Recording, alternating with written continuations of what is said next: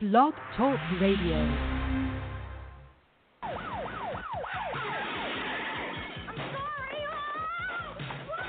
sorry. I buy a personal cloud. Do you buy? I'm sorry. You gotta make some changes. You lie on the floor, people are going to wipe their feet on you. New York City. It's a jungle. I'm affectionate. Bonsoir and good evening, ladies.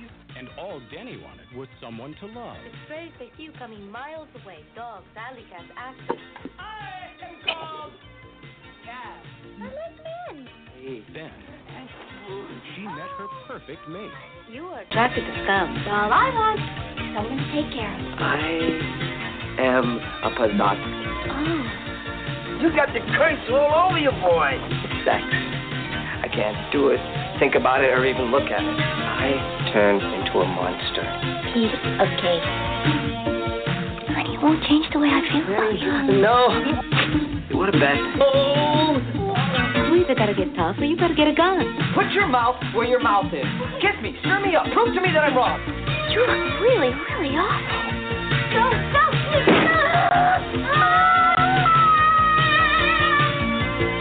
But what brings out the best in her brings out the beast Bingo! in him. Falling in love can be very scary. My Demon Lover, starring Scott Valentine. Everybody, and welcome to the Sexploitation Configuration. Yes, three shows that we got. Well, I got it down pat. Let's see if he bunks it up. Yeah, I, I, I, I'm the one who came up with the name of the article that we originally did on the on the website, and I still can't say it live. Nope. Exploitation conflagration. I, I did it. Oh, hey. And that was My Demon Lover. It's one of those that, if you look at the synopsis of it, you think it's going to be dumb, and it's actually pretty fun. Yeah. Uh, it uh, like uh, they kind of, uh, you know, they kind of uh, marketed it as um, more of a comedy, and it is. It is a comedy, but they marketed it more in that, you know, you see that so much with a lot of different. Uh, a lot of different movies, you know, you they kind of skew towards whatever they think the audience is going to be, and they I think they pushed that one uh, more towards the comedy side because they wanted the um uh oh what was his name he he was Nick on uh Scott Valentine, on, yeah. on, on yeah Nick Valentine on Family Ties, so I think they tried to push that more towards the comedy side, even though it did have the kind of not horror, but there was that aspect to it. Yeah, you know. Yeah. I mean, and what it obviously, does, it plays a guy who, because he caught fooling around with this gypsy's daughter as a teen, gets a curse put on him that every time he gets horny, he turns into a monster. right? Yeah, yeah, yeah. And I that was a- love the that fact that every time he does it, he turns into a different monster. Right. Yeah. That was a that was a great movie, and that's funny because we usually you and I talk back and forth a little bit before we uh, before we do a before we do a show, but we didn't really have much time to talk because we weren't actually planning on doing one this week, but uh, and we had a different idea about what we were going to do this week.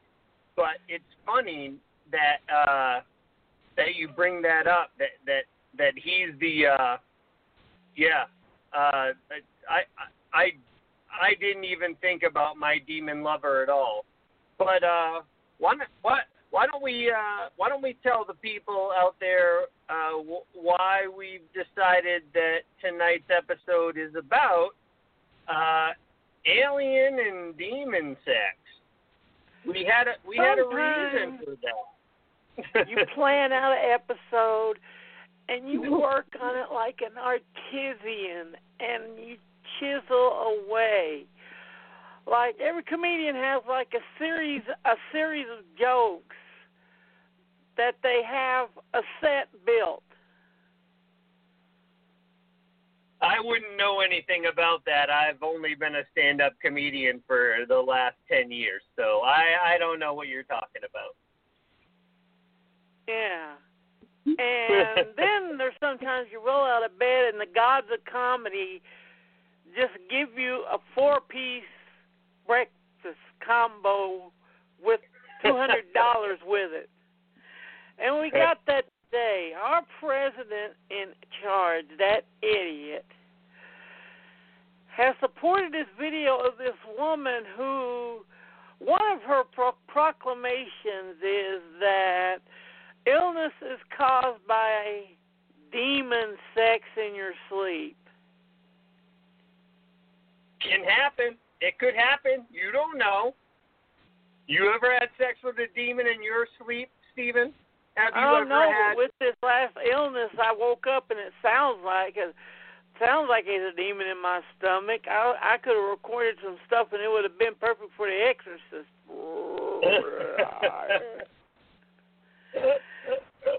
and the second thing is, she said that all medicine is made from demon semen. Yeah. You know, but isn't that really just? I, I I don't know if that's really, you know, what she meant to say, but it just sounds catchy, right? Like if you're trying to sell a product, Yeah, that is just semen. great to say just 'cause it rhymes. Demon, Yeah, demon, come at me, I baby. I, I give it. it just musically goes good. Demon semen, baby. Yeah, demon semen. It Yeah, cures take my demon.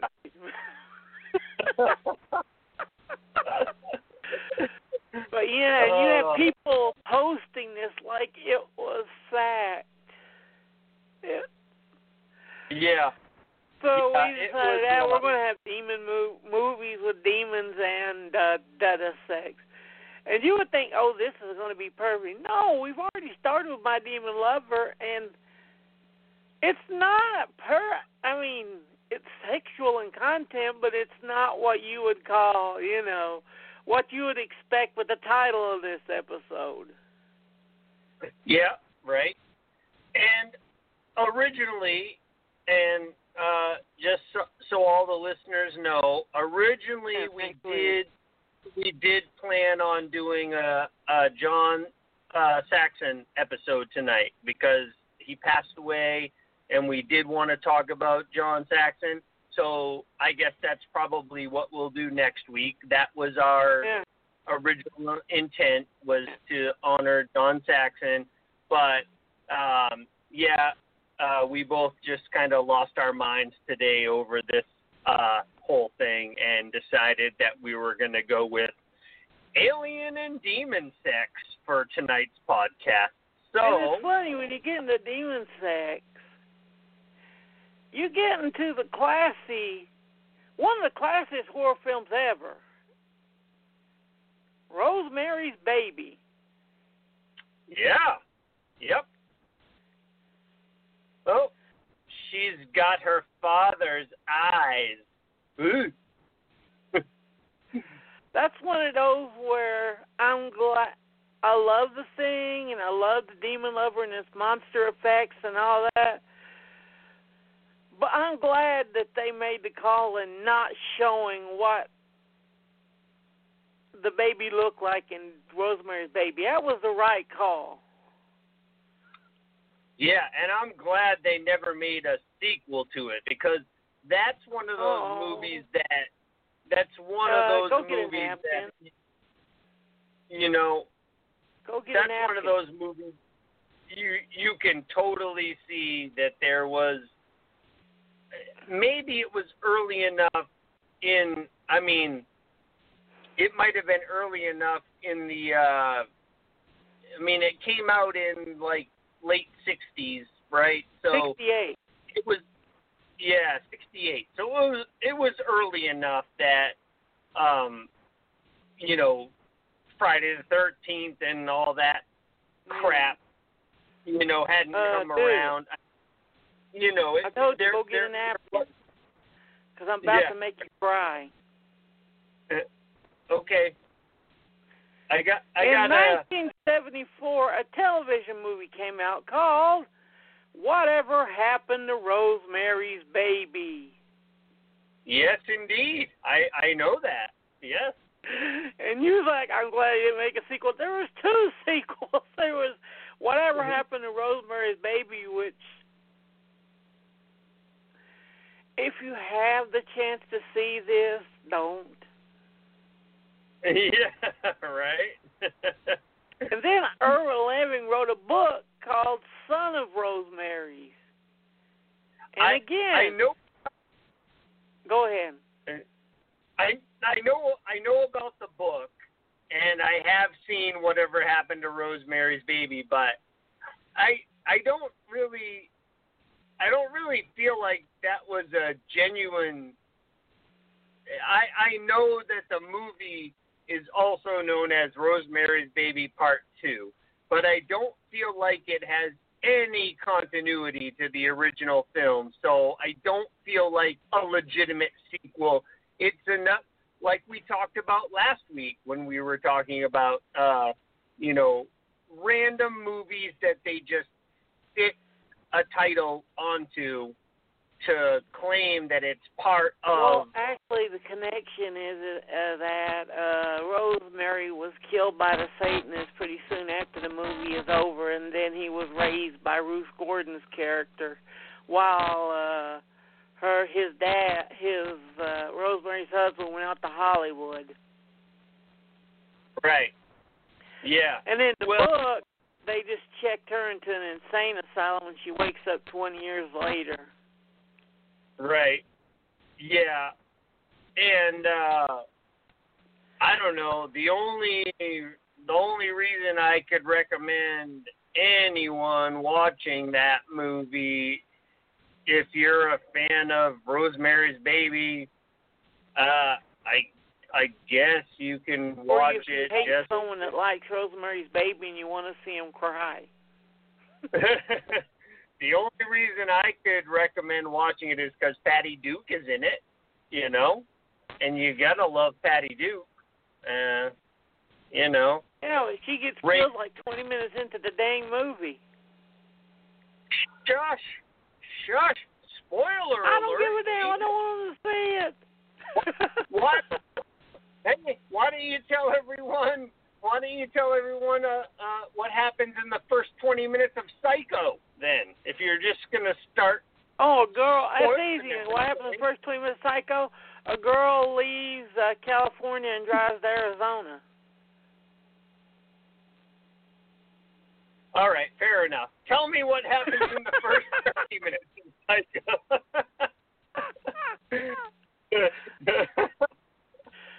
Yeah, I mean, Rosemary's Baby was a big hit, but it came before that with the Dennis Wheatley books and stuff, and we had a sort of a, it's it's okay, not as good as it should have, and that's uh, To the Devil a Son, which was more famous back then because it had Natasha Kinski naked under 18 in it. yeah, right. Right. It's we not talked that about bad. this. No, no. But we talked about this last week, and this is kind of off topic, but you know, whenever we do our podcast, we always talk about the fact that I uh, that I worked at a video store in my teen Yeah. years, and uh, so uh, there used. I think we I think we've talked about this before on one of our podcasts. There used to be people who came into the video store specifically went to the porn section to see if they could find videos of underage girls. You know. Did you ever? Uh, this is getting back on top. Did you ever watch the Continental compilation video, uh, "Terror on Tape"? Uh yeah, yeah, terror on tape, yeah. Yeah. right in the Um, middle of it, the nude scene of underage uh Natasha Kinski, they slow motion it to make that five seconds last about twenty. and that was a big Right. selling point of that tape. Yeah, right. Well, that that was the thing. Uh, that was the thing when I worked at the video store. Um, people always came in and they were looking for. Uh, Pretty baby. I don't think they were. Lo- yeah, I don't think they were specifically like creepy looking for underage girls. They were just renting videos that had. uh Oh, come on, what's her name? You know who Tracy I'm thinking of? Traci Lords. Yes. Uh, Well, no, they were looking to fuck you and the owner with that one. Yeah. Well, Because they could have, like I I, said, they could have took those in like hundreds of dollars. But but yes, Now- look know now. what- Look to look back on it, I mean, you and I are are close in age. I'm almost 50 years old. Back then, they couldn't have really done anything. You know, uh, this. Mean, we're talking about VHS, and we're talking about Traci Lords. Yeah, sure. We had the videos there at the video store, but I mean, this was 1993. I mean, they weren't really gonna. There wasn't really anything they were gonna do about it. You know, Uh, they were yeah, just. if you go a video store and you got caught with one of those tapes, that was like a five to ten thousand fine automatically. Mm-hmm. That's why Well- every company that had any of the material burnt it. The story was is that What? the guy who was doing the replication for the company that had most of uh Traci's stuff just got a phone call and he's like, Hello? Burn it. What? Anything that has Traci Lords that might be Traci Lords, burn it. Well, I hope you're happy, Stephen, because I'm recording this uh, podcast with you from a prison cell in upstate Yeah. New York. But what's weird is that there really wasn't much Rosemary's Baby exploitation. You would expect as big a hit as Rosemary's Baby was, you would expect them to crank it out. Yeah, I'm, I'm glad they didn't, though. I mean, we're that's what we're talking about, and I'm I, I don't know. I'm glad they I'm glad they didn't, but uh, yeah, I mean, yeah, how could they have told that story in different ways? right. Well, um, I think uh, I think um, so. They did do Rosemary's Baby, but um, um, you Beyond know, the door. yeah, beyond the door. But Roman Polanski stepped away from it. So, oh, we're talking about Tracy Lords, and now we're talking about Roman Polanski. Oh, you heard oh, about the curse of uh, Rosemary's Baby.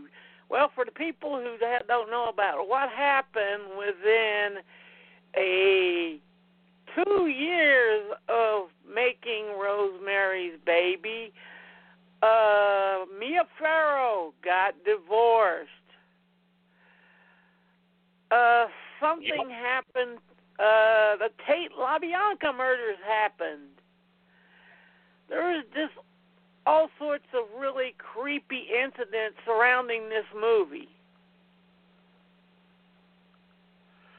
Yeah, it it's like it's like all of the uh, crazy stuff that happened around the Omen. Uh, not that this has anything to do with what we're talking about, but you remember all the That's crazy not what the wolf said. That's what? That's not what the wolf said. No.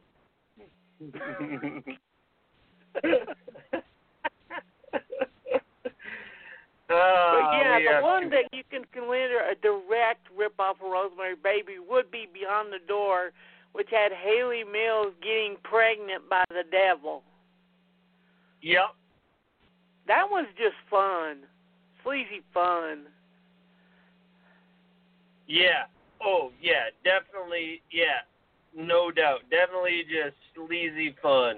And um. Now, And I I I have to ruin the ending of this because I love the ending line. Uh, the devil kills all the people surrounding it. You know, he kills the baby in the girl's uh, belly. He kills Richard Johnson, who's working for him, and he lets the other people go. You know why he does it? you tell me. Because I'm the devil and I'm an asshole. Really, that's what he says in the movie. Yeah, I'm the devil and I'm an asshole. I'm like, oh well, fuck yeah. now, remember uh, when they uh, when they released Mario Bava's Shock? Uh, the next was it the next year? No, it was a few years later. But when they removed uh, uh, removed uh, when they released Mario Bava's Shock, they retitled it Beyond the Door Two. Yeah. Although it had no, yeah, it had nothing to do with that movie. But Except that Beyond the Door was a very, very, very big hit. yeah. So who who who over who directed the original Beyond the Door? Uh I can't I got the yeah, DVD right here. Let me go look. Oh, you got the DVD right there? Well go look then. That's what I'm doing.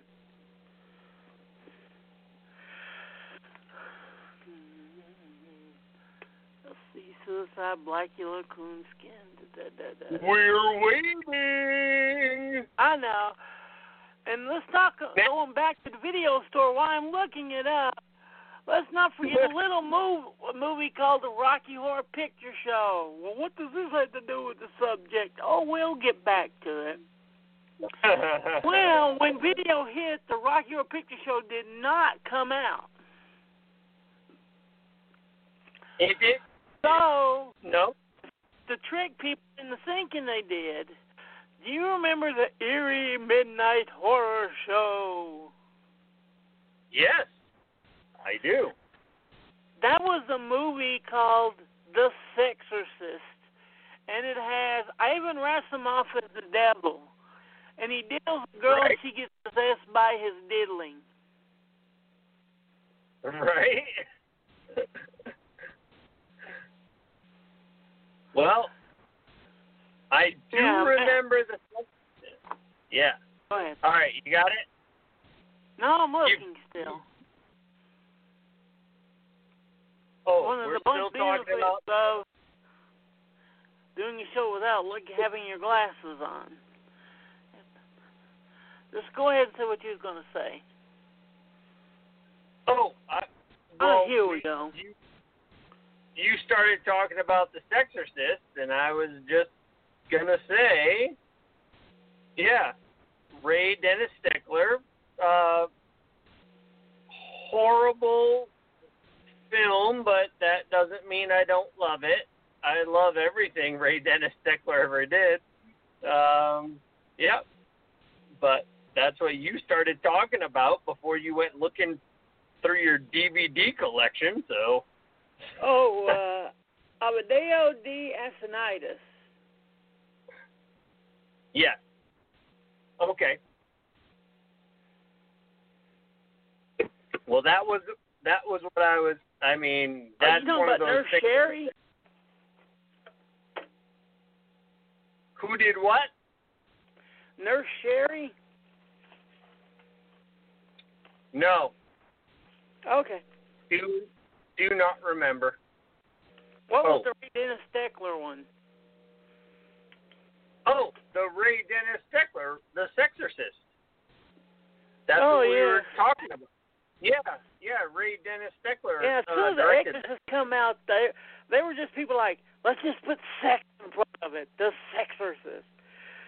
Right. But it was hilarious. You would go there and you would see the picture and the microphone and the big lips on the cover, and you're thinking, "Wow, finally, Rocky Horror Picture Show on DV on VHS." And then you rented it, and you're like, "What the freak is this crap?" well, see, that's uh, the the the whole thing is uh, my whole point when we started this conversation about that was I um people always assume that I'm a big fan of the Rocky Horror Picture Show because I like horror movies and I and I'm a stand-up comedian and everyone thinks that that's something that I would be interested in, but I have to say, man, I fucking hate the Rocky Horror Picture Show. And you Nothing know wrong with that. You know what a real comedian does when he goes to watch the Rocky Horror Picture Show? Yells at the 95 minutes of motherfuckers who don't know how to tell a joke, thinking they're funny. And you know what, man? You and I have been friends for years. We've been doing podcasts for years together. That's the first time I've ever thrown the F word out there, so you know how much I hate the Rocky Horror Picture Show. Well, to be honest, I like shock treatment better. Yep, I do as well. I do as well. I would rather watch Shock Treatment than watch the Rocky Horror Picture Show. I, I, I don't enjoy that movie, and I, and I feel bad about it because I like a lot of the people who are in it, and I like the writers, and I like the director, and I, I, I, I just, I just It's don't got a great like the score, great acting, but for some reason Yeah, it doesn't gel Yeah. unless you got the right audience and the right atmosphere. Right. It, it it does seem to work better if you're doing it. Yeah, the the group atmosphere It's a and commun- the great communal experiment experience. right. It it's the same thing. Well, I shouldn't say it's the same thing, but you know, it's like the room. Everyone likes to go to the midnight, you know, showings of the room now and throw spoons at the screen and you know scream at uh Tommy Wiseau and and and Yeah, but yeah, the I problem guess I have. Go ahead. no, you go no. What The problem what's your I have problem with the room and any blue generation of bad film after that is the people who watch it actually believe they're better than the movie. right? You're not bad. There's no way you could be better than a movie.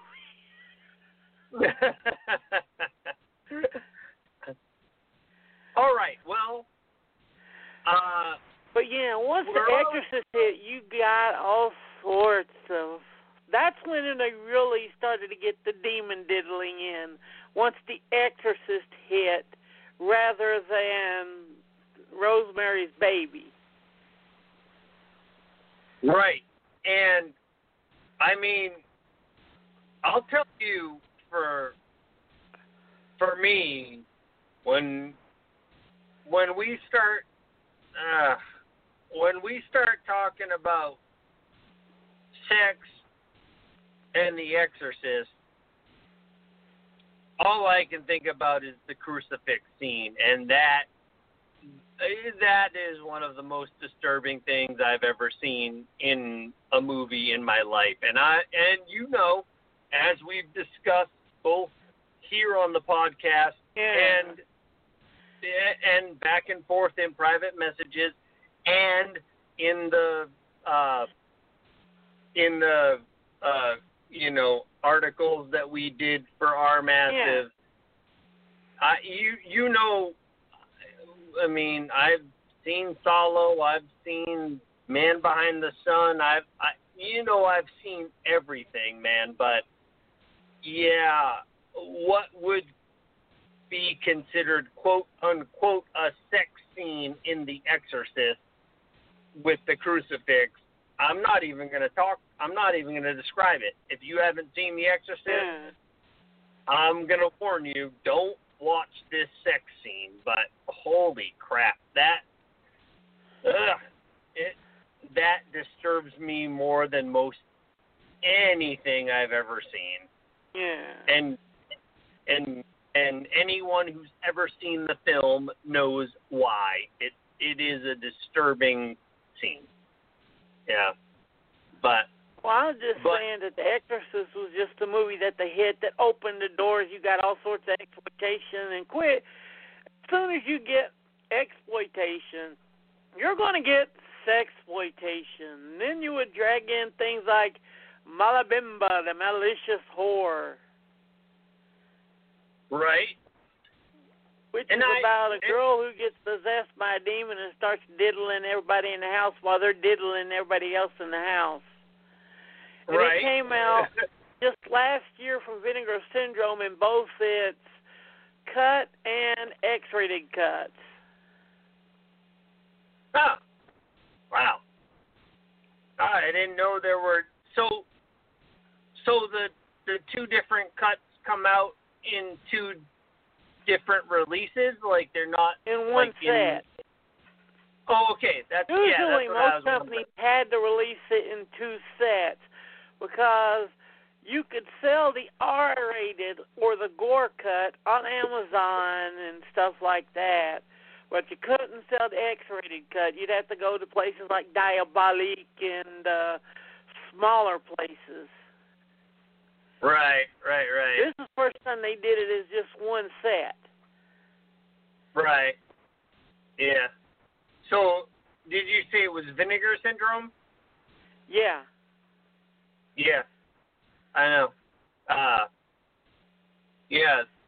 They they put out some amazing box sets over there uh and just for everyone listening, we are not sponsored by Vinegar Syndrome, but if you do enjoy underground cinema and uh offbeat films, check them out.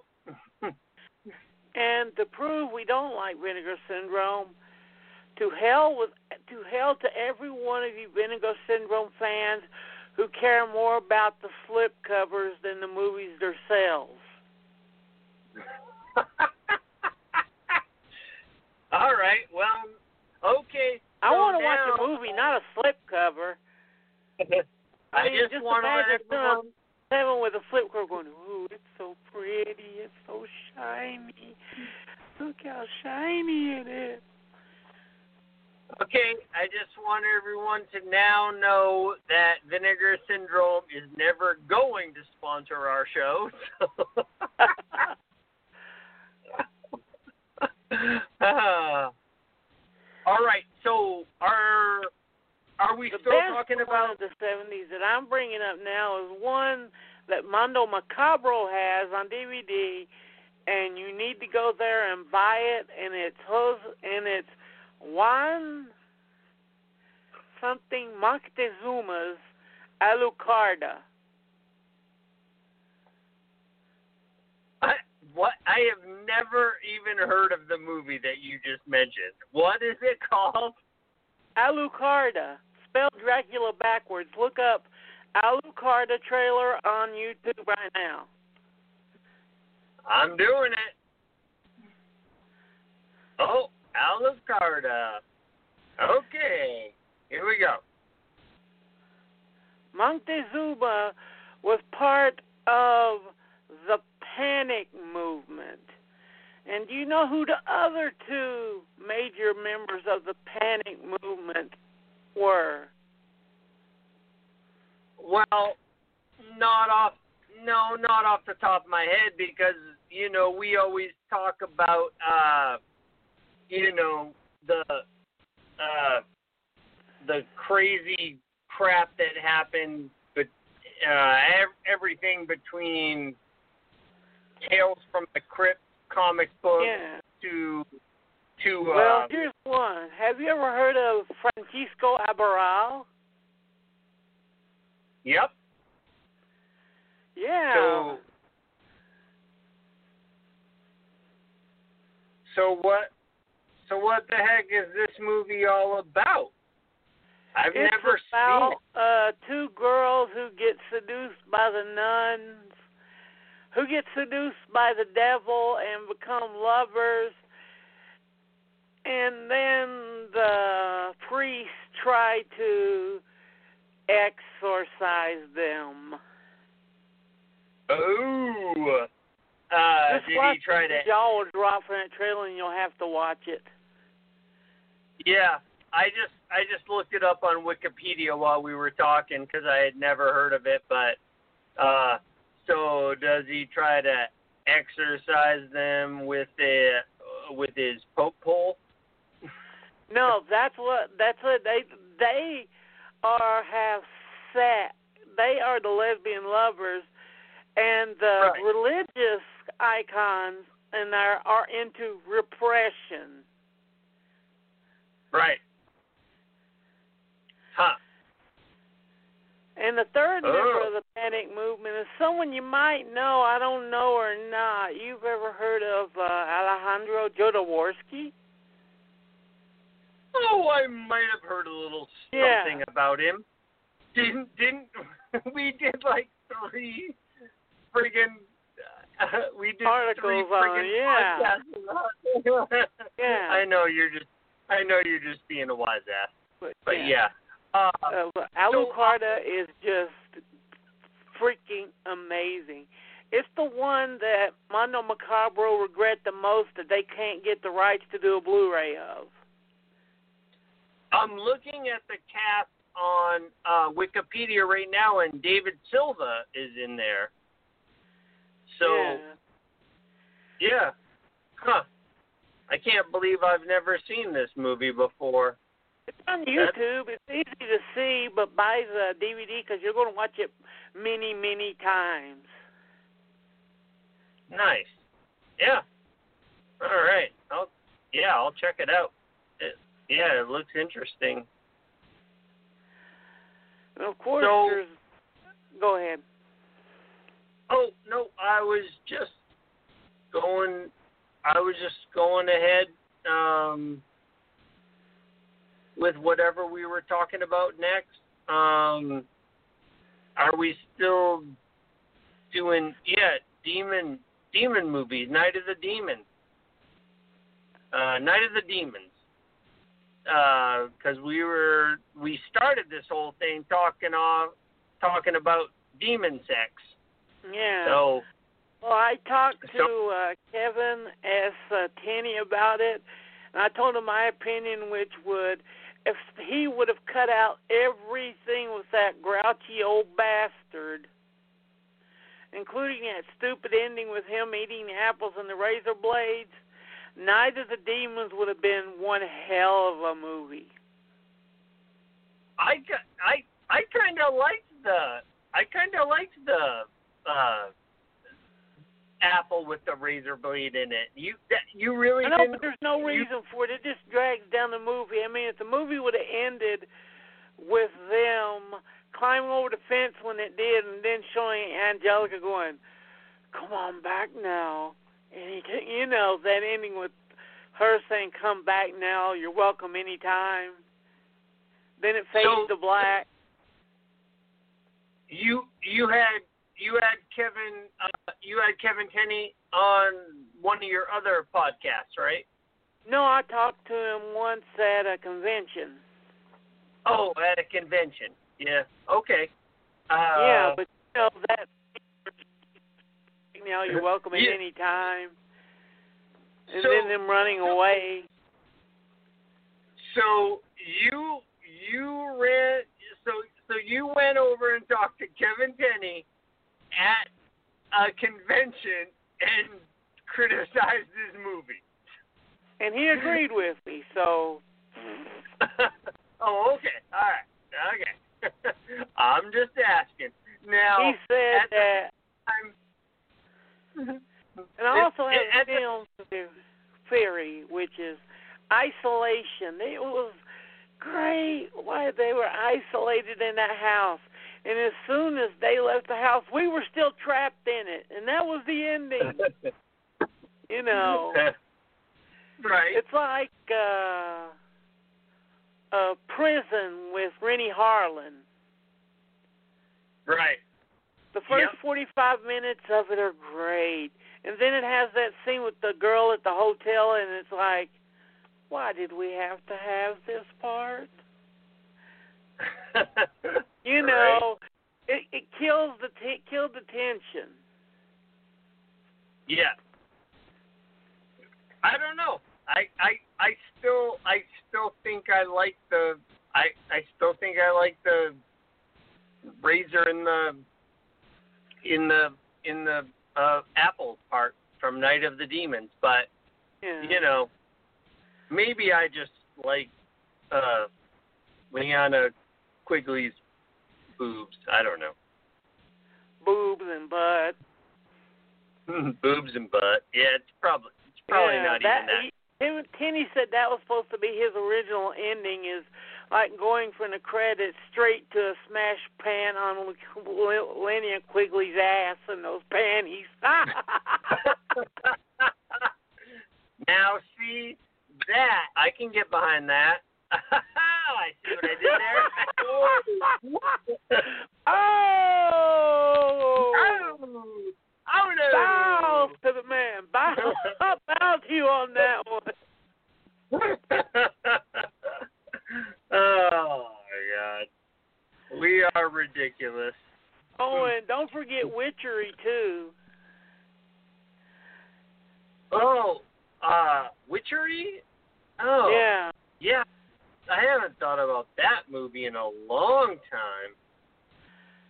Yeah, it's the one where uh, uh, uh, Linda Blair gets diddled by a demon while David, while the Hoffmeister himself runs around confused. And what's her name plays the demon's voice from The Exorcist uh, gets needles stuck in her. Yeah. Uh, holy crap. Yeah. Oh, I I have not thought about that movie in a long time. Yeah. Yeah, it's got Hasselhoff, uh, Linda, Linda Blair, Blair. Yeah, those are the only two. Cambridge. Those are the only ones. I only remember Hasselhoff and Linda Blair now that you're bringing it up. But yeah, holy crap. So yeah, so uh, there's a storm, and they're trapped on an island, and Yeah. they have to go to a hotel. Yeah, and so what happens? There's a ghost in there or something. I don't I don't know, they never explain it's like there was a witch there at the first of the movie, but then the witch turns into some kind of demon and the demon diddles uh Linda Blair and then she gets uh frizzy hair and then a white gown for the rest of the movie. yeah. So I guess it goes along with our our uh, theme for tonight. There's a there's a there's a Yeah. frizzy haired there's a frizzy haired witch who has sex with people. So so there you then go. there's some There people that like repossessed, but that movie can go straight to the nether the nether realm. right? Well, there you go, folks. We we draw we drew in another one that uh And this hear next genre is weird because I don't know where the hell it came from. Because usually with all of this, like demon sex, you can trace it back to the combination of The Exorcist and Rosemary's Baby. Where Right. the hell did the alien diddling and stuff stuff come from? I don't know, but I've got some good alien diddling coming for you. And don't Actually, don't forget uh what was it? Uh the one from the fifties, uh Frankenstein versus the Martians. Yep. Foo Gulliver, where they kidnapped the beach girls. Yep. Yep. The yeah that I don't know. We could we could spend the next hour talking about how rapey there were like 50s movies with monsters always I mean this doesn't have anything to do with what we're trying to talk about tonight but Eegah I mean come on. There's so so there are so many rapey vibes from 50s uh not even Uh, horror movies. Yeah. you know what I mean you're I talking was about at a Frankenstein convention once, and I was uh talking to Arch Hall Jr., and he was right next to uh the guy who played Eegah. Yep. Uh, oh, who was that? Uh, Eegah. He. Uh, Richard Kiel. John. Yeah. And I yeah. jokingly said to uh, Eegah, I said to uh, Arch Hall. Arch, how did Eegah get away with touching a girl like that uh, in the 50s? And then all of a sudden I heard this big voice next to me. Because Eegah does whatever the hell he wants.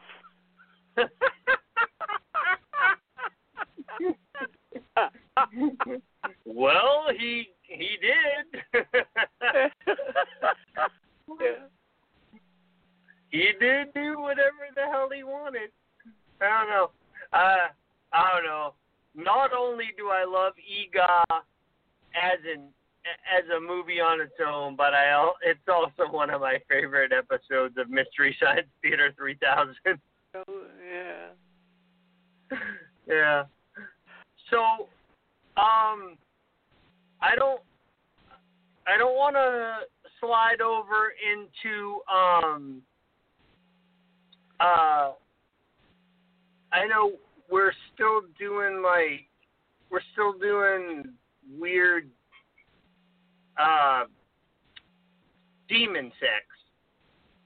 So I think I we pretty much reached the realm, the end of uh, demon sex. I mean, you could get into the witchcraft series, but I don't want to get into a movie series that's up to 35 freaking movies. nope. And plus, that became a generic wanted horror so- sexploitation trope in the OOs. She was possessed by the lust of a demon. Dun dun Nope. dun. But, but I did I did want to bring up uh this is the end. Uh we uh I think we talked about this before we went on air, but uh this is the end, the comedy film. Uh you, you've seen you've seen that right with Seth Rogen. Uh, Yeah, that's a And- warped movie because the movie sells it as this light, funny comedy, and then you watch it and it's this fucked up horror film from hell. Yeah, yeah, it, it is a dark film. Yeah, it it yeah, it's a dark film. A- after the midpoint where they spoiler alert do all the drugs and drink all the booze, the rest of the movie is just a downward spiral. Uh, but since we're talking about uh, you know demon sex, it has a very intense demon sex scene in it. Uh, about midway through the movie, uh, Jonah Hill gets raped by a demon, and they don't show it in graphic detail, but they show uh, the they show the shadow against the wall as he gets raped by a demon. And this is a funny story if if people don't know this.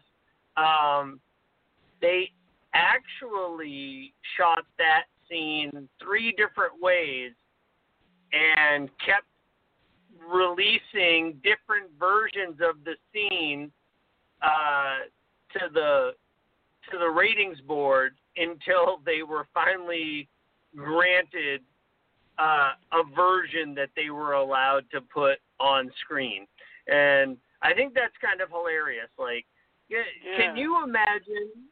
But can you imagine doing like just imagine doing something in your daily routine three different times and just asking each time your mom, is it okay that I did it this way?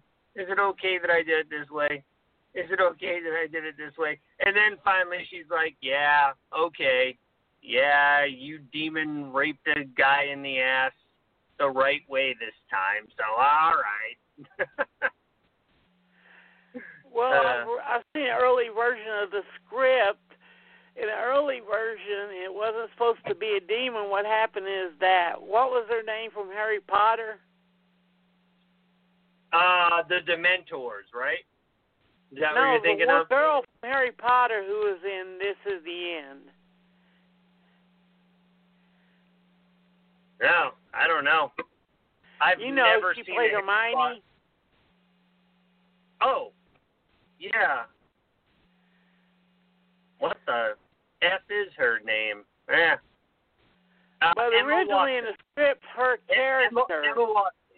Emma yeah, Watson, was Emma. was yeah. supposed to be uh assaulted by them. Oh. Oh, And to yeah. get revenge, she sells her soul to the devil. And the giant thing that was the demon that raped it supposedly grew out of her crotch, and she said, "It's time for payback, you little bitch."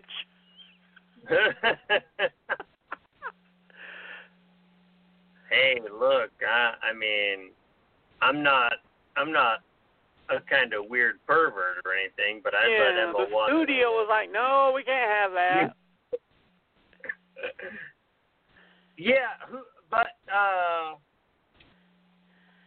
crap, who is the woman that's in uh, This Is the End? Um, yeah, there's a there is a female character in there that kind of plays that. Um, she's not the one who who inhabits the demon, but Yeah. there is a famous there is a famous female character in there. Ugh.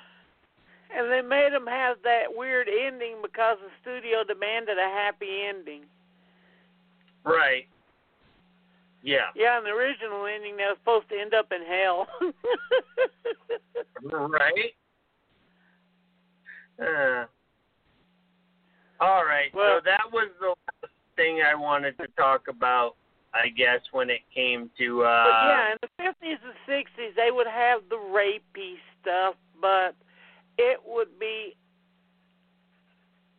hidden. And then the seventies come, and all bets were off. Especially if one of our favorite titles from Something Weird Video, which the DVD goes for a crap load nowadays. Wham bam, thank you, Mr. Spaceman. right? And now it's just Now- worth it to hear the alien's name as they talk to each other. Right? Private jerk off, private dildo, private asshole. We're into it now. We're getting into No, it it was now. major asshole, wasn't it? Uh, yeah, major asshole. Yeah. And I always kind of wondered about that when I was a kid because exactly what we were just talking about with the possible Emma Watson uh, in This Is the End. Was it major asshole or was it made your asshole? I don't Yeah. know that movie. Could have been both. yeah, But right what it is, it's about aliens who come to Earth. Well, all of them are based Earth to mate with women. You would get stuff like Mars mate. Mars needs women from Larry Buchanan. Yeah. Mars, and that movie. Mars probably does still need women. Yeah. And one of my favorite uh sex sexy cuties, which is I hope you got this because this one's worth. If you can find this anywhere, it's worth watching every Halloween, and that's uh, "Kiss Me Quick." Oh yeah, I I do have a copy of that, but like I've told you the last couple times we've talked, yeah, ninety ninety nine percent of my I'll stuff talk is about in everybody else because "Kiss Me Quick" is Mhm. just great. It's about an effeminate alien from another planet who comes to Earth looking for help to help save their dying thing. So he goes to Dr. Breedlove, who helps him try to find a, the kind of perfect woman. Doctor Breedlove. Yeah, that that Yeah. doesn't sound suspicious.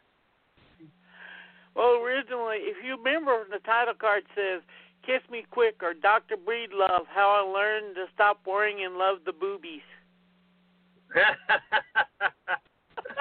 right. Oh shoot.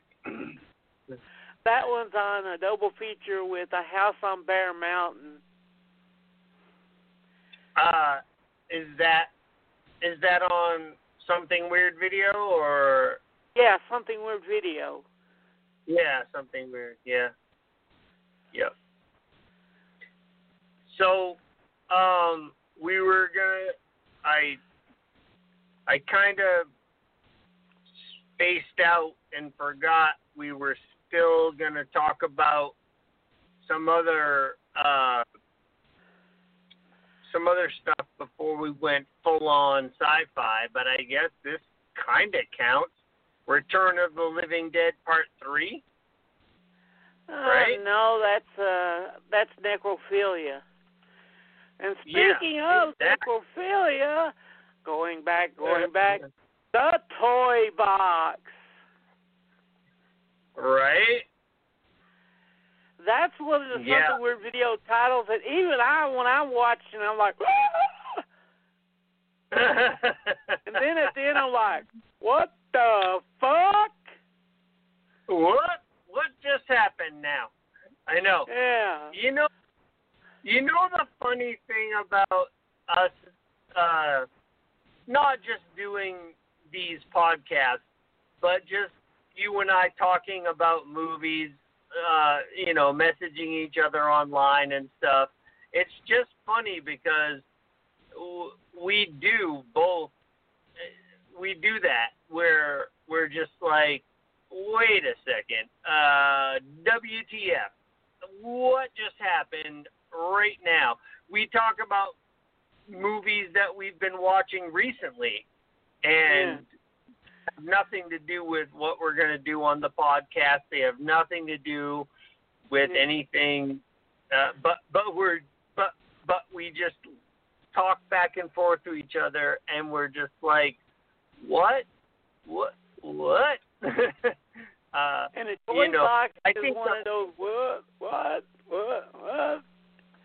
Uh, It's one of those I, the- don't want to ruin it, but it's one of those that I don't even want to ruin the plot setup. It's just so bizarre. I think I think the first one that you and I ever connected on that had nothing to do with writing for our massive or or doing podcasts together was Hausu. When we were both just like, what? Yeah, that was yeah. stu- That's another one. What the hell? Yeah. And Well, I finally It got was- to see that on the big screen about five years ago. At the end of it, as the credits went off, yeah. someone yelled from the audience, "What the hell was that?" oh man. One of the last movies that I got to see in the theater before this whole coronavirus thing started uh, was the last uh, Avengers movie, and when not the last Avengers movie, but the next to last Avengers movie, and when Thanos snapped his fingers and the character started dying off, there was literally a teenage girl in the row behind me who started crying when Spider Man died. Like she was like, "No, oh God, no!" Like started crying hysterically, and I was like, "You know, there's another movie, right?" And I guarantee you, Spider Man is not actually dead. Yeah. Have you ever seen Kusu? Seen what? Kusu or Kuso? No, Kuso. Yep. Yep. Seeing that in the theaters was a beautiful experience. It's one of those that as soon as I they said we're going to show Kuso in the theater, and my cousin was like, "I'm going to wait till we go see it in the theater." I'm like, "I'm not." He's like, "Why?" I want to watch the audience. Yeah. Oh God, it was beautiful, especially during the George Clinton scene when they when it started. Half the audience, uh, right? And the But- end scene too. Once it started, all you heard was just some big macho guy. Oh my fucking God! What the fuck? Oh my God! Oh my God! What the fuck? Oh my God! it was like a uh-huh. religious chant over and over again. Oh my God! Oh my God! What the fuck? What did I get myself into? Oh my Yeah. god! Oh my god! Oh my god!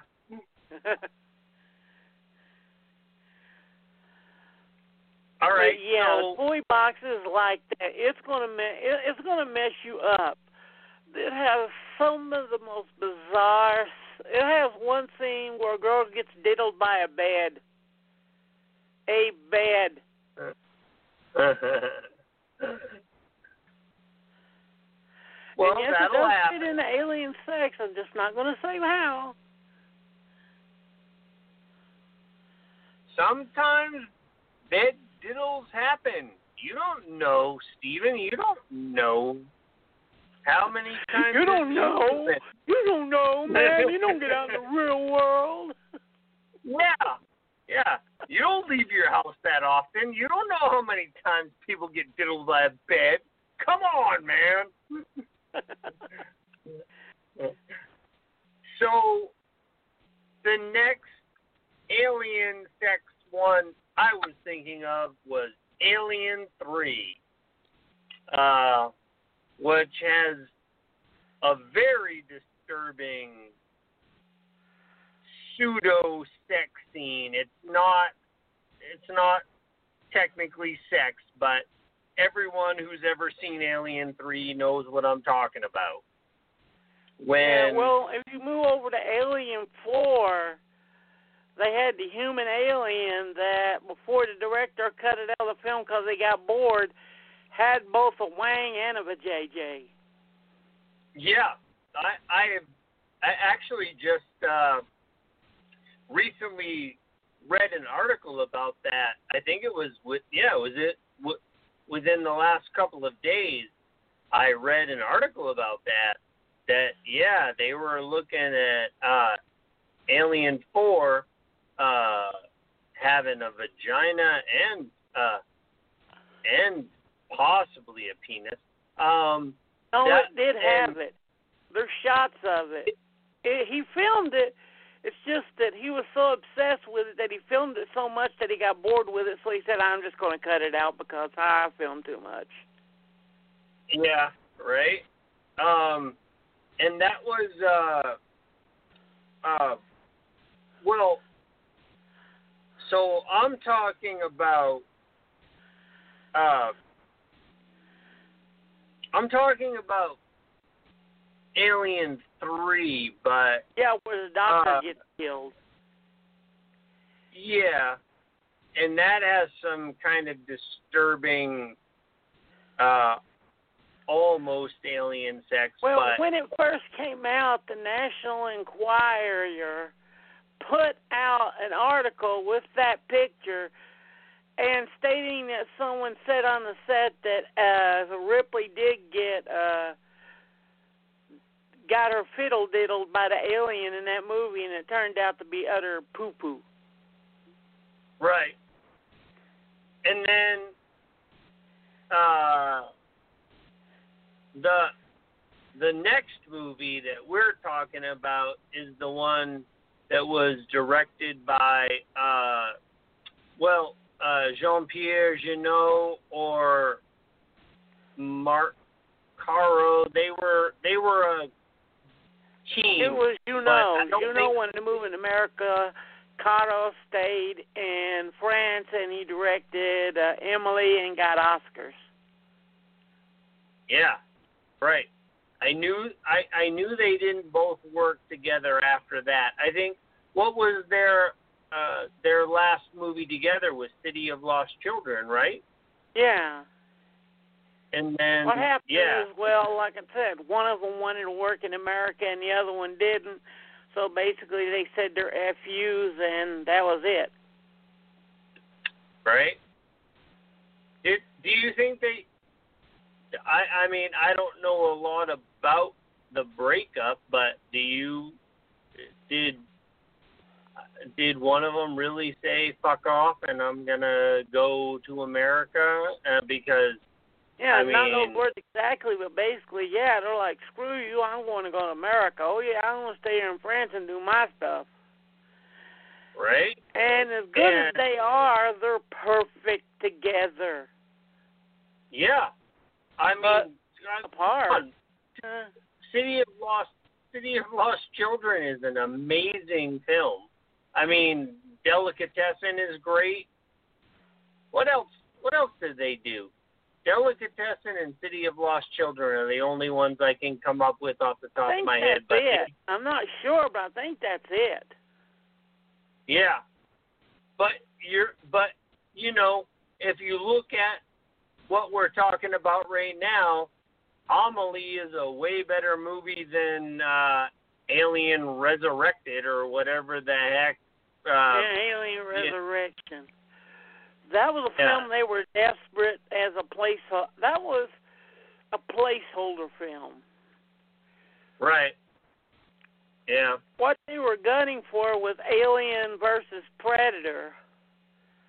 But when Yep. that movie couldn't get started in time, they put out uh Alien Resurrection. Yeah.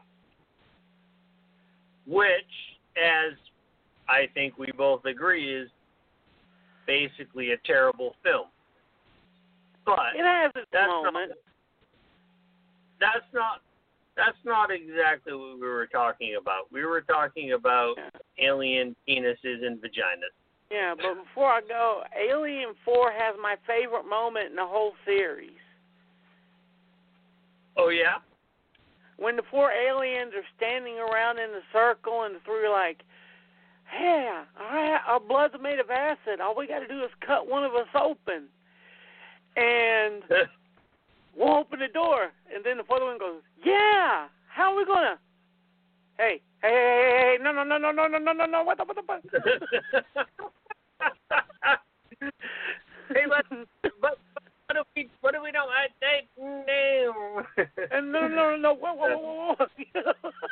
you can even see him wave his hands like that. Whoa, whoa, whoa, whoa, no, no, no, no, no, no, no, no, no.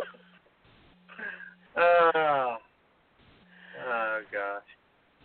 It's just when you see a great moment in a bad film that makes you don't like the bad film even more. You're like, man, you should put more of those ideas in. I know, just before I I dozed off taking a nap today, I was actually watching a Screen Rant uh uh video that was like ten bad movies that have one great scene in them, and I I was dozing off, but at the same time I couldn't stop watching the video because just like you and I are talking about, every once in a while there's just a great scene in a bad movie where you're like, well, I gotta see this. Yeah. you know. And the one I want to go back to is one called Prey or Deadly Prey, which is about an alien who lands on a planet and diddles two female, two lesbians, and then in the end ends up killing them and finds out that humans are a good food source, so he calls his people and they start to invade us. Oh yeah, uh, Deadly Prey. Um, oh, crap. Um, Deadly Prey, Prey or Alien Prey. uh, the copy that I have on VHS is Deadly Prey. Yeah. Um, but yeah, it's the same movie we're talking about, right? I mean, yeah. uh, yeah. So, yeah, it has. Um, it's from Action International Pictures, right? It's it's one of those like super cheesy. Yeah, Pete Walker directed it. Yeah, yeah, it's an it's an AIP. Uh, who who do you say directed it? Pete Walker. Pete Walker. Yeah. I don't know. Uh,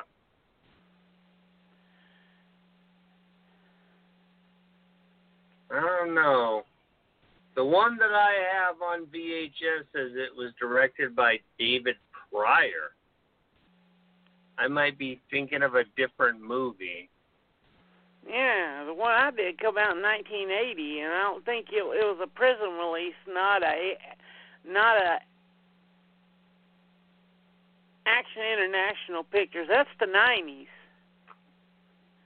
Yeah, the one that I'm looking at here on my desk says it's from 1987 AIP and it's from yeah, different director. Hmm. Dead Deadly Prey is the only name that you have of it? Uh, Deadly Prey, Prey, Alien Prey. Uh, oh. Yeah. Yeah, Alien Prey. That one's from the 70s, right? Yeah. Yeah. And you say uh, director Norman Warren? Oh, Norman Warren, my bad. Yeah. Yep. I have He that one on the Satan's Slave, which is another film about a girl being dragged to an English country. Well, it's about a girl being dragged to an English countryside manor by Michael Gough so the devil can diddle her. Right? You gotta stop making me dig through my VHS tapes. I don't appreciate it, Stephen. I don't appreciate it. Yeah. Yeah. So, uh, yeah, uh, yeah. The the movie you're talking about uh, now, yeah, Prey. Uh, yeah, you're right. It uh, it is known as Alien Prey in some versions, and yeah, there's a weird. I I can't remember. It's like this is a weird movie that is not only about forced lesbianism, it also has some cannibal uh, side note to it. So And I once guess- you turn into an alien, it's sort of bestiality. So you got all sorts of uh, perversions in it. right? Yeah, yeah. This is one of the weird, weirdest films I've ever seen in my life. Yep. Um. Yeah. Uh, you're right. And now, go ahead. Oh no, I was just gonna say the version I have is called Prey. You mentioned Alien Prey, which is one of the other titles. Um, my version says that copyright 1977. I'm just Yeah. going to go ahead. I'm going to well, go ahead Warren's title it. was Prey. Uh, Deadly Prey was the second title. And when Alien came out and was a big hit, we got Alien Prey. Oh, yeah. So it does. It does a carnivorous, carnivorous. See, we can't pronounce all the words that we need to say to make this show happen. We can't even pronounce the name of our show for crying out loud. Uh, so yeah. so yeah. It yeah. ain't shit on the uh, Mario Bava's Bay of Blood. That one has about 15 titles. right. But Nope. Then moving on to the one scene that I know that most women call the most painful scene in alien sex monster movie history, and that would be Extra. Oh, Oh, yeah. God. Yeah, you. I'm glad you brought that up. I wanted. Uh, I wanted to talk about extra. Uh, before I was going to mention that to you before we started uh, talking on on air tonight, but I. Yeah, I totally forgot about it. Yeah. Yeah. How can you forget a movie where a girl gets uh uh diddled by an alien and then gives birth to a full grown man, causing every woman in the audience to grab their crotch and lay on the floor in horrible agony. well, how would you feel if a full grown man came out of your penis? I would be bragging. My penis is so mighty it can pass an entire man. I am more mighty than you. I passed an entire man I'll have out like of my trumpets penis. blowing shit. uh, you probably would too. You probably would. You'd pick But a, uh, extra is another one of those that you probably won't keep up with the plot because I don't even know if there is one because so much weird shit happens in this movie. You're like, what the fuck? I I blinked in my eyes. There's a panther there, and then someone called me from the kitchen. I looked in the kitchen and turned around. There's a guy with a GI Joe getting killed by a GI Joe. Yeah, it it's such a weird movie, man. And that, uh, like I said, I was I was thinking about it earlier tonight when we were gonna talk about movies, and yeah, like what the the the dad is playing with his kid, and then suddenly there's a UFO, and then I don't know, uh, a a human gets born. You know how they did that that alien creature thing? No, I don't know. They actually got a real acrobat who could bend like that and put the costume on him. Really? Yeah. Well, that's that's neat. If uh, yeah, back then when we did it the real way, but yeah. huh?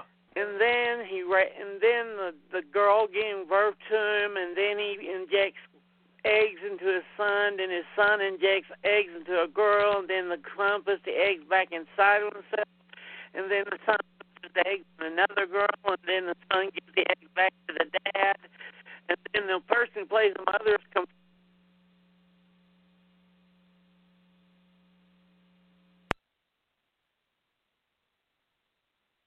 Hello.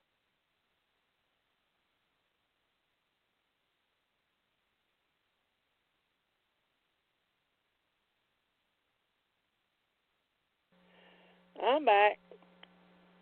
Uh, yeah, yeah. So not only does does it get crazy with the what you're talking about injecting the eggs, but there's like drinking blood and stuff. It's a friggin' crazy movie. Yeah. And Yeah, then oh, two sequels of that, and both of them are eh. right? Oh, I I can't I can't remember what's going on, so I'm gonna drink some of your blood, and then oh my gosh, my GI Joe is coming to life for some reason. Yeah. Oh, and don't Like- forget the Panther who killed somebody for no frickin' reason. right? Where the hell did Yep. Panther come from? I don't know. and then the next may be the most perverted poster of all time, and that would be Inseminoid. Another Oh, Norman J. Warren film. Now, was was that? Uh,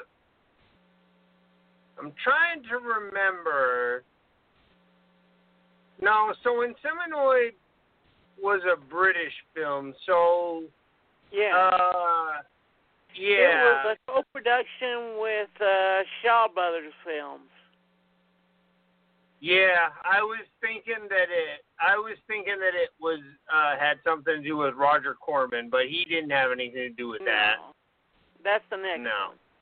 And what happened? Yeah. And what happened on the poster is this is the one with the poster of the girl laying there with the alien monster crawling out of her coochie graphically while lights shining out and people are shooting at her coochie. I I always thought that because this is another one that I have on VHS. I always thought the monster was uh crawling out.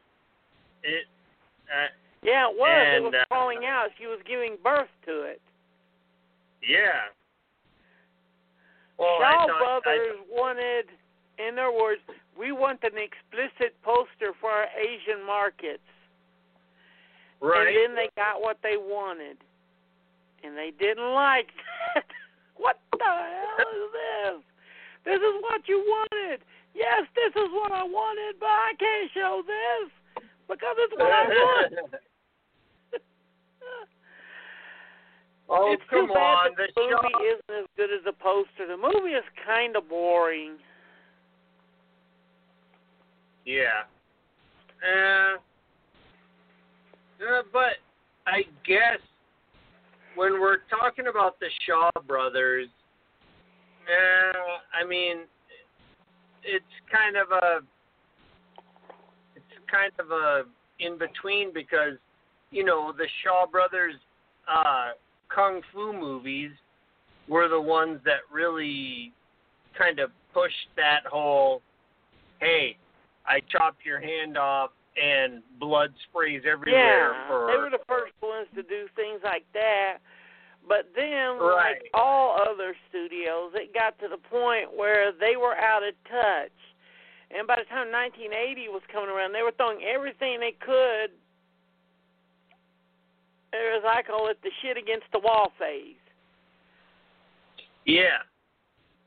And I'm pretty sure Inseminoid was definitely probably trying to keep up with Alien. You know, Yeah. I think that was their, you know, well, they just they lost just- a crap load of money on Blade Runner, too. right. So they were trying to see what they could do, and Yeah. they could, they couldn't do it. But And now we're at the film that one gave us Jim Cameron, and two created its own genre of porn. Do yay! you know what movie that is? I don't know, but you're gonna Galaxy tell me. of it- Terror. I I I was gonna say Piranha, but we were talking about alien films. Yeah.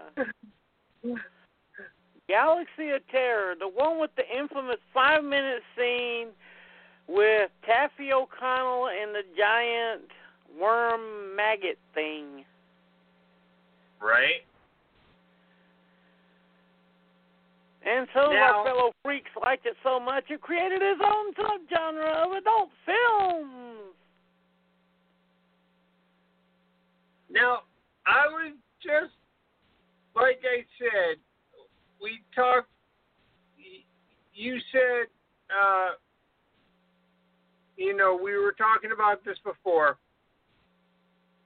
and when when you mentioned James Cameron, Yeah. I said, I I said Piranha. I know that wasn't right because we were talking about, uh, you know, Alien and and uh, you know,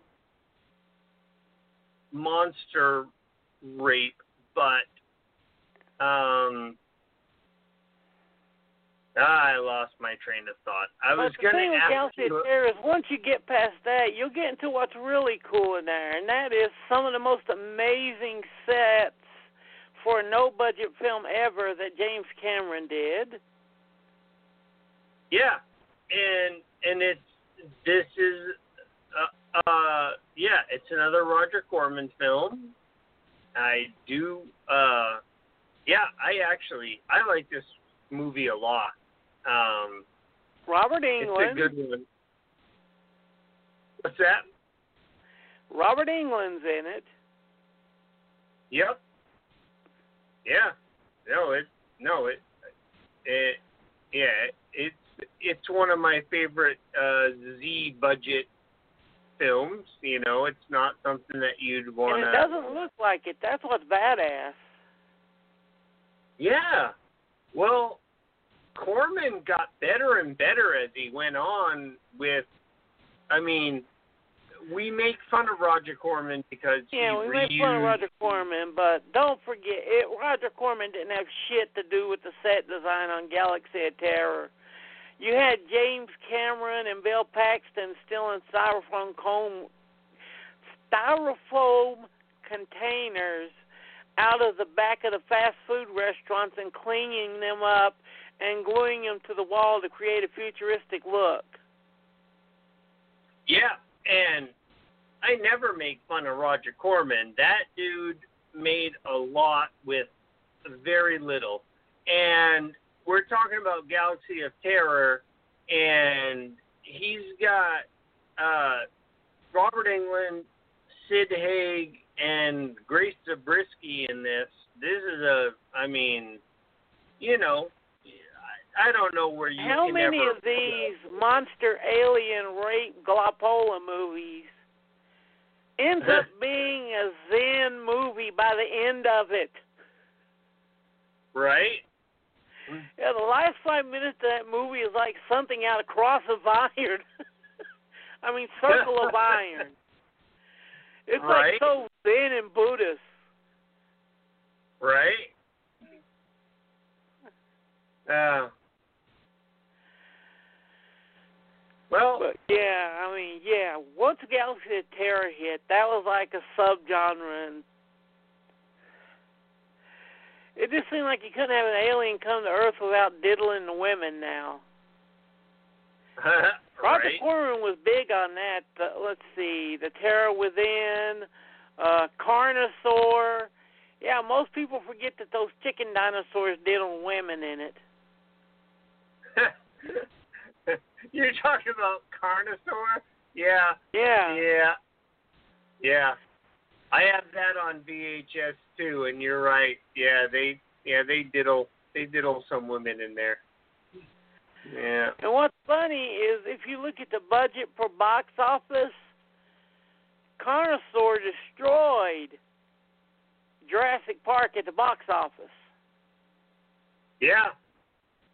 Well, v- uh, budget versus what they made, yeah, for sure. I mean, wonder- one, go ahead. well, I was just gonna say, I mean, I wonder how much money they paid for Carnosaur, because again, another movie I have on VHS. I wonder how how much money they paid. You know. I think it was around twenty to thirty million. Really? For Carnosaur? Yeah, that's how much they made at the box office. Oh, oh, oh! I thought I thought you were saying how much they spent. Yeah. Oh, the budget? I think it was around one to two million. Yeah. Right.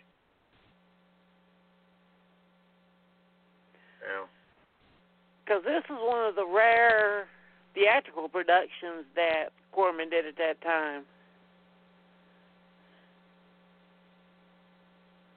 Yeah. I know. You know.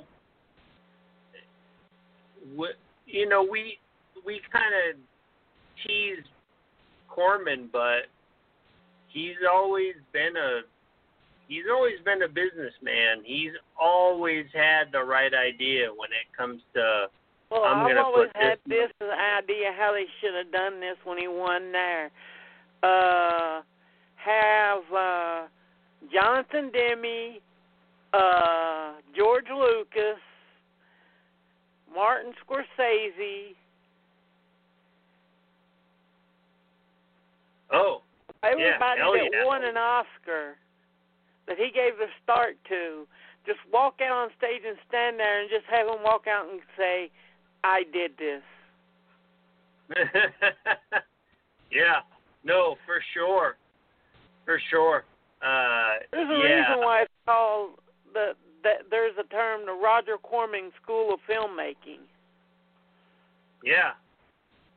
No, yeah, I mean, but you know what's cool about it is even though it is the Roger Corman School of Filmmaking, he doesn't ever take credit for it. He lets them take credit for what they did, but yeah. he doesn't ever step up and say, "Well, if it weren't for me, you wouldn't be there." It's it's it's the same thing.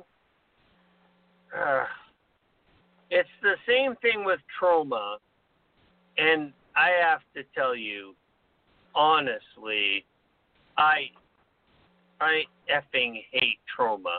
I I hate it. Uh, we talked about this a couple weeks ago. Yeah. I don't. You know, there are a couple of Troma movies that I like, but for the most part, I like the movies that Troma buys and And good old distributes. Uncle Lloyd is real quick at taking credit for for someone else's work.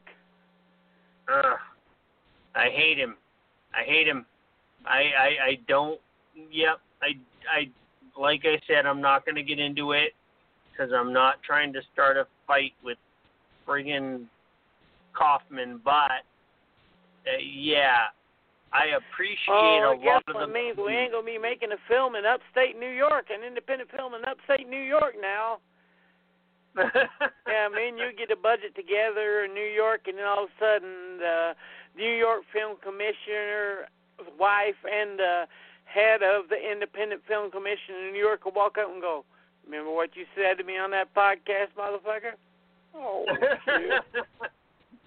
yep. Well, sorry. I just I blew that. I didn't mean to. I'm sorry, man.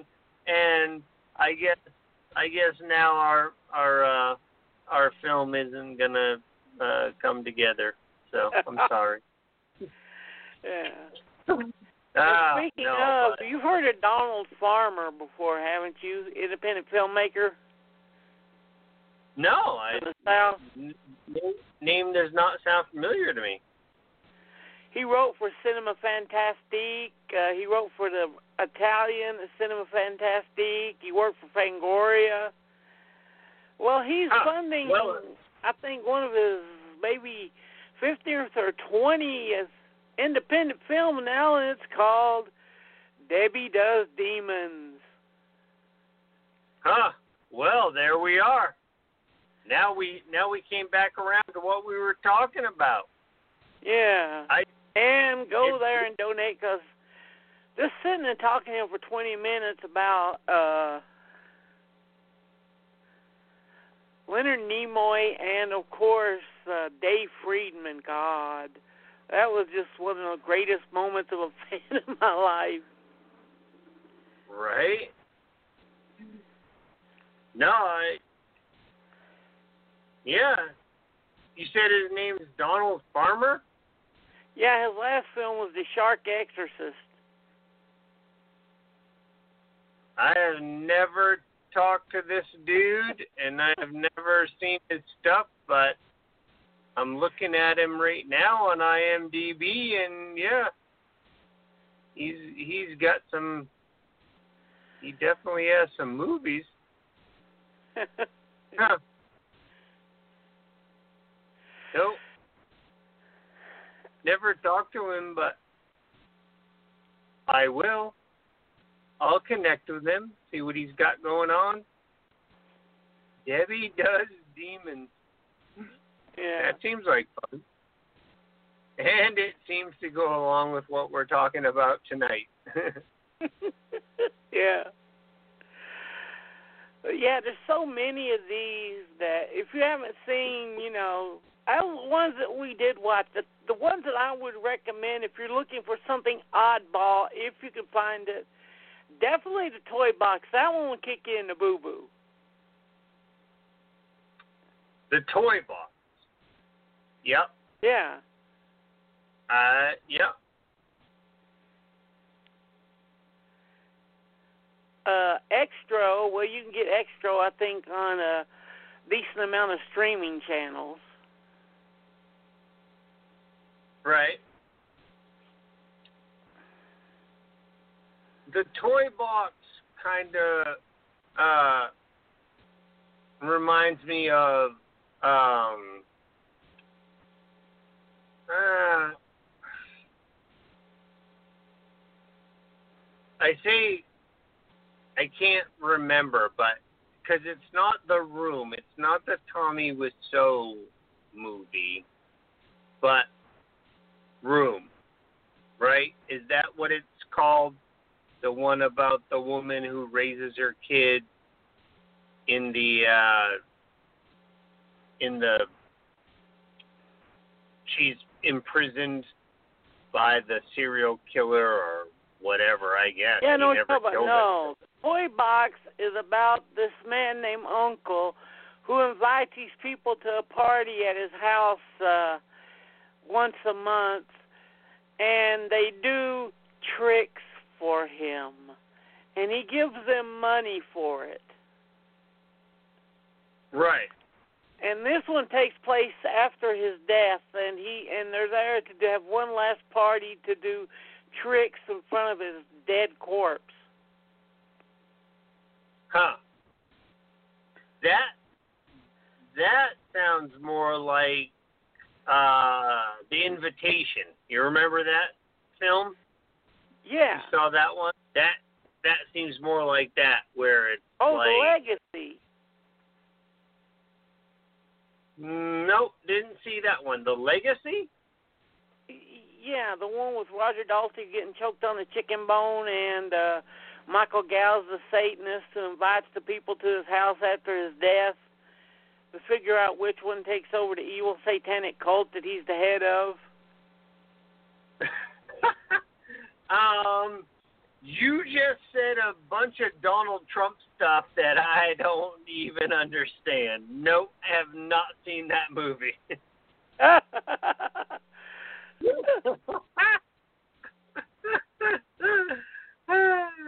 oh shit. Hmm. All right. Well, exploitation, conflagration. We watch weird shit, so you don't have to, but you'll want to. Yeah, next week we're going to be talking about the great John Saxon, and he was all over the place from Mario Bava films to post nuke films to kung fu films to uh, private eye films. He pretty much did it all. if if you only know him from one movie, it's one of the greatest horror films from the 1980s. Y'all know what I'm talking about. A Nightmare on Elm Street. Yeah. Oh, I was thinking Tenebrae. My bad. But if people You going for one movie, it's Bruce Lee, Jim Dragon Kelly, John Saxon, Game of Death. No, no, no, no. If you only know him from one movie, it's from A Nightmare on Elm Street. Come on now, Steven. We're we're gonna agree to disagree on this one for the next week until it's time for us to do our John Saxon show. Yeah. yeah. In That's this you. corner, weighing at, weighing at 200 pounds of of 80s nostalgia, Nate the Killer Bradford with Nightmare on Elm Street. In the other corner, with 70s kung fu nostalgia, Steve the Dragon Ronquillo with Game of Death. I mean, Enter the Dragon. yes, you Enter can't the even Dragon. you can't even remember the movie that you want to put forward. So you know what I have to say to that? Yeah. Yeah, because I know more people know from Enter the Dragon, but my favorite is Tenebrae. But we'll get into that next week. Yeah, we will get into that next week. You're right. Tenebrae is good. Yeah, that's a good one. All right, we'll get into it next week. So, are we done here tonight? Yeah, and with that, good night. We'll see you on Sunday. I don't know what I got planned yet. We'll see you on Sunday. And here's Thanks another tune to a song to well fit the night perfectly. Thanks for listening, folks.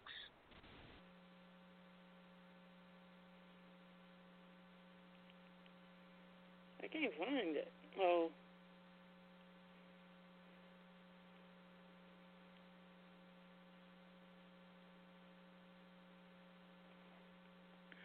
You can go da da.